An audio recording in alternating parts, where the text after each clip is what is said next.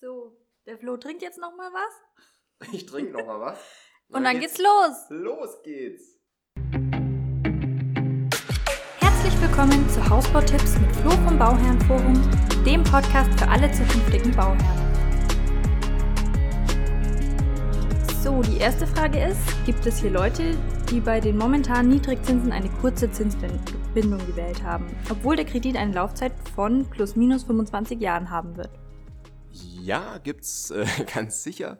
Die Frage ist, was ist wirklich zurzeit sinnvoll? Ne? Also hätte ja keiner gedacht, dass es, äh, also vor zehn Jahren, als die Zinsen auch schon niedrig waren, im Vergleich oder im, im langfristigen Vergleich, ähm, dass es noch tiefer geht. Und ähm, jetzt hat auch die KfW hat für nächstes Jahr praktisch äh, auch Minuszinsen beim Kredit äh, in Aussicht gestellt. Ob das so kommt, ist dann die andere Frage.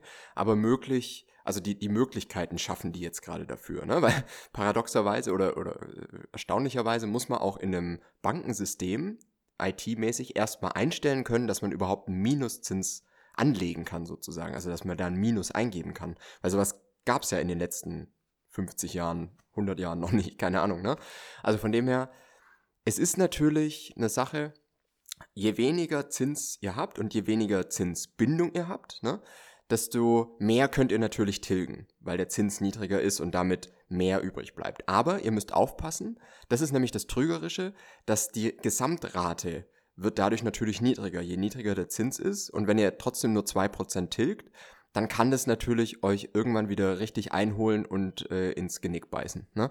Weil das ist wirklich schwierig, wenn ihr nichts tilgt und dann steigt irgendwann der Zinssatz nach zehn Jahren Zinsbindung, ähm, dann habt ihr ein Problem, weil dann könnt ihr es vielleicht nicht mehr finanzieren, wenn es dann wieder bei drei oder vier Prozent steht.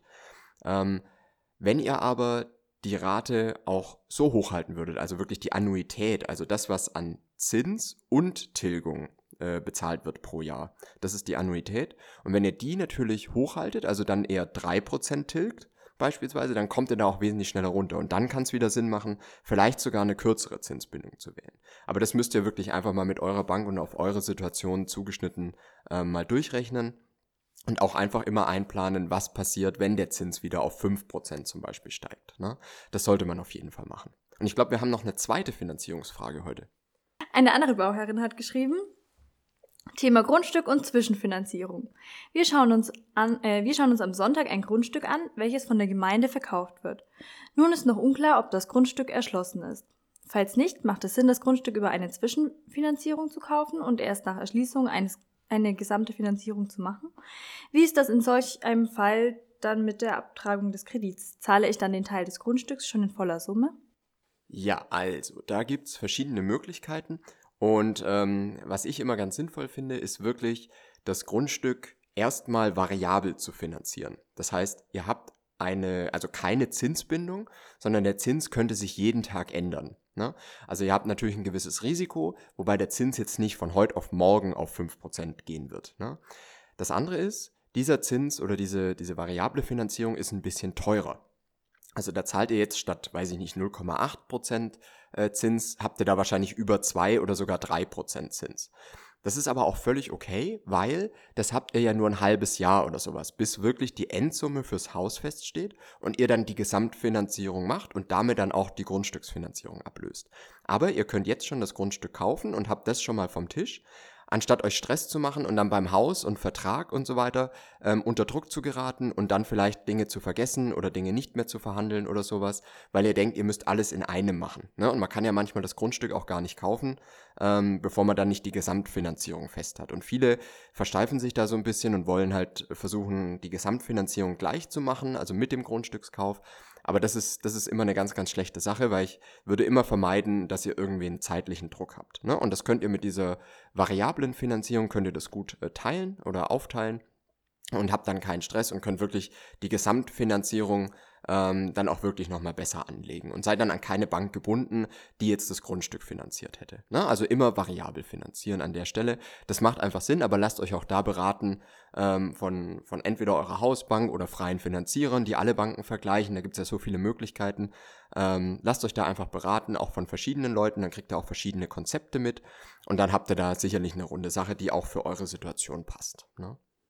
Unsere Hausbaufirma ist bei der Erstellung unserer Bauantragsunterlagen aufgefallen, dass wir weitere Schallschutzmaßnahmen ergreifen müssen, die Mehrkosten von über 17.000 Euro verursachen. Wir haben bereits mehrere tausend Euro für Schallschutzmaßnahmen in der aktuellen Planung drin.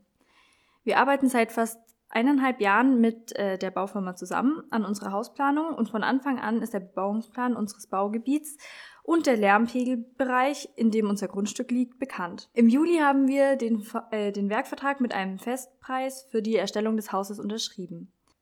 Im September hatten wir dann die finale Baudurchsprache, nach der eigentlich der Bauantrag hätte gestellt werden sollen.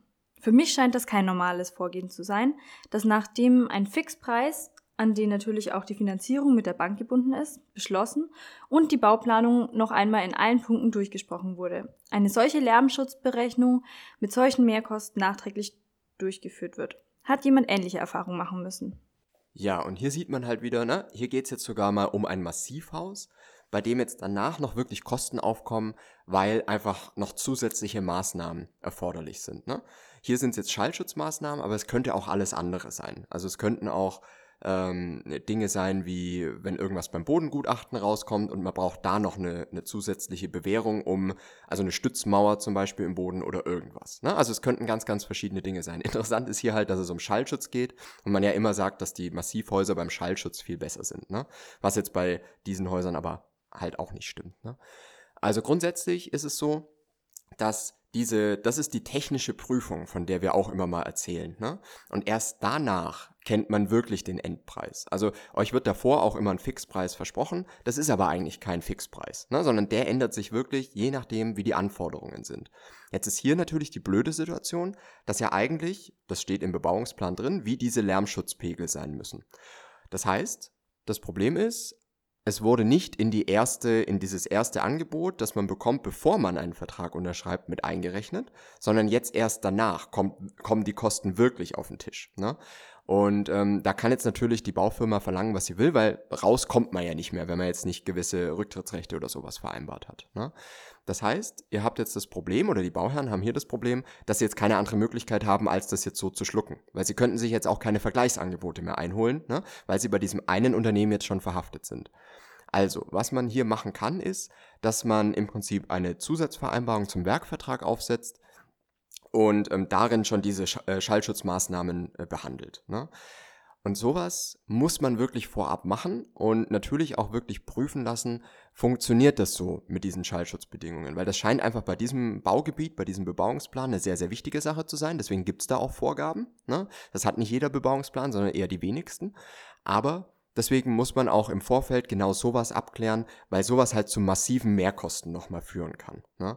Und das sind äh, gibt ganz viele so Punkte, wie gesagt, Bodengutachten, jetzt Schallschutz, äh, ganz verschiedene Dinge, die sowas hervorrufen können, wo dann nochmal mehr Kosten kommen.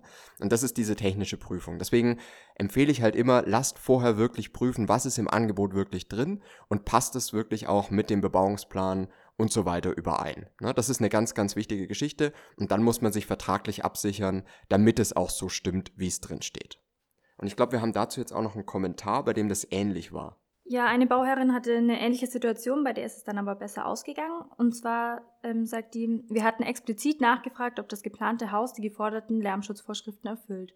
Das wurde bestätigt. Als später rauskam, dass doch andere Fenster benötigt werden, wurden uns die Mehrkosten, ca. 6000 Euro, nicht berechnet. Okay, also hier hätte man dann die gute Situation, ne? weil die Bauherren hier nachweisen können, ähm, dass sie davor eben wirklich sichergestellt haben oder, oder gefragt haben, wie das denn ist, ob die Schallschutzmaßnahmen ausreichen. Und hier war es dann so. Ne? Also ich würde mir sowas wirklich dann immer schriftlich geben lassen und ähm, einfach gucken, dass es dann vertraglich passt, weil nur dann seid ihr halt auf der sicheren Seite. Und jetzt geht es ums Thema Grundstück und Zwischenfinanzierung. Ah, nein, Zwischenfinanzierung hatten wir jetzt gerade schon. ähm, dann, und zwar, wir bauen auf einem Hanggrundstück und nun verlangt das Gewerk für das Klinkerverlegen mehr Kosten dafür, dass, die, dass sie mehr Aufwand mit dem Material abliefern betreiben werden bezüglich des Grundstücks. Ist das so korrekt? Hätte uns die Baufirma nicht darüber informieren müssen?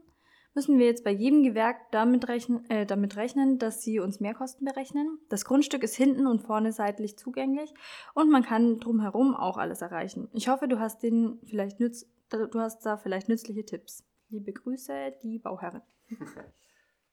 Ja, das war eine Bauherrin, die mich auf Insta angeschrieben hat. Das könnt ihr übrigens auch gerne machen. Ähm, da beantworte ich euch auch gerne die Fragen. Und das ist aber wirklich eine Frage, die, die für viele gilt, weil ähm, es doch immer mal wieder Hanggrundstücke gibt. Und es ist hier tatsächlich so, dass ja die Baufirmen, wenn sie euch Angebote geben, vor der Unterschrift praktisch, immer von einem idealen Grundstück ausgehen. Ne? Also komplett eben, beste Bodenbeschaffenheit und so weiter. Und jetzt kann's, und das ist nicht nur bei diesen Klinkerarbeiten, ne, weil er dann einfach ja mehr Steine an der Fassade braucht, wenn es eine gewisse Hanglage hat, weil ja die, die Wand höher wird sozusagen. Ne? Ähm, das ist, das ist so. Also da wird euch dann mehr berechnet, weil ihr ein anderes Grundstück habt. Und das steht auch in den Verträgen drin, dass von einem Grundstück ausgegangen wird, das eben eben ist. Ne? Und ähm, dasselbe ist, dasselbe gilt natürlich jetzt für Gerüst, für eventuell den Kran, wenn ihr dann einen anderen braucht, weil der sonst nicht hinkommt, wenn es eine gewisse Hanglage hat. Ähm, also all die Dinge, die können wieder zu Mehrkosten führen, wenn das Grundstück Hanglage hat. Immer davon ausgehend, weil die Baufirma eben äh, ja denkt, dass ihr erstmal oder unterstellt, dass ihr ein ideales Grundstück habt. Das heißt, auch sowas, wenn wir mal zu dem Fall davor jetzt zurückkommen, das ist genau dasselbe Thema eigentlich, ne? Sondern, also ihr müsst da einfach gucken, dass das wirklich im Vorfeld fest abgeklärt ist, was ihr für ein Grundstück habt. Und dass darauf auch die Maßnahmen basieren und das Angebot und die Preise basieren, ähm, die euch versprochen werden. Weil sonst habt ihr halt wirklich keinen Fixpreis oder sowas ähnliches. Ne? Ähm, also das ist eine sehr, sehr wichtige Sache und klärt es wirklich immer vorher ab. Dann noch ein Beitrag von Facebook. Hattet ihr mit unerwarteten nachträglichen Kosten, abgesehen von der Bemusterung und den Baunebenkosten, Probleme? Oder kann ich mich auf den Preis des Angebots verlassen, wenn nichts mehr geändert wird? Ja, und das spielt eigentlich genau in die zwei vorherigen Fragen wieder mit rein. Ne? Und jetzt seht ihr das, wie, also wie man vorher eigentlich nicht denken sollte. Also jetzt nicht allgemein gesprochen, kommt bei der Firma generell noch irgendwas dazu, sondern es ist halt wirklich immer auf die einzelne Situation ausgelegt. Ne? So Dinge wie eine Hanglage am Grundstück ist meistens nicht dabei. So Dinge wie ein zusätzlicher Schallschutz sind meistens nicht dabei. So Dinge wie eine zusätzliche Dachverstärkung, weil ihr einfach eine höhere Schneelast braucht oder weil ihr eine Photovoltaikanlage aufs Dach machen wollt, ist nicht dabei. Ne? Und genau solchen Dinge muss man eben prüfen. Also es ist, es ist überhaupt nicht möglich zu sagen, ob da alles drin ist, ohne die Situation von Grundstück, von, vom Haus an sich zu kennen. Ne?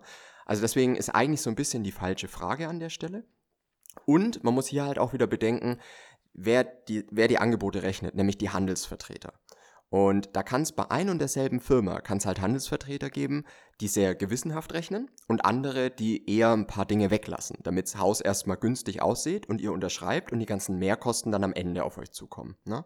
Also kann auch sein, dass erstmal von der Ausstattung her und so weiter erstmal weniger eingerechnet wird oder das kleinere Heizungsmodell oder äh, ganz, ganz verschiedene Punkte. Ne? Also das sind eher noch Dinge, die man so erkennen würde. Ne? Andere Dinge vielleicht eher nicht.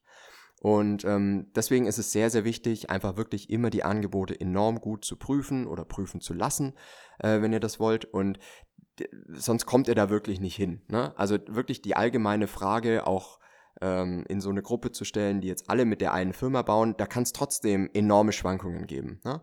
Also verlasst euch nicht darauf, auch auf die Antworten, die ihr da bekommt, nicht, sondern vereinbart es wirklich schriftlich und lasst Angebote prüfen, weil nur dann seid ihr wirklich auf der sicheren Seite. Ne? Jetzt hat man wirklich drei so Fälle, die alle in dieselbe Richtung gehen eigentlich. Ne?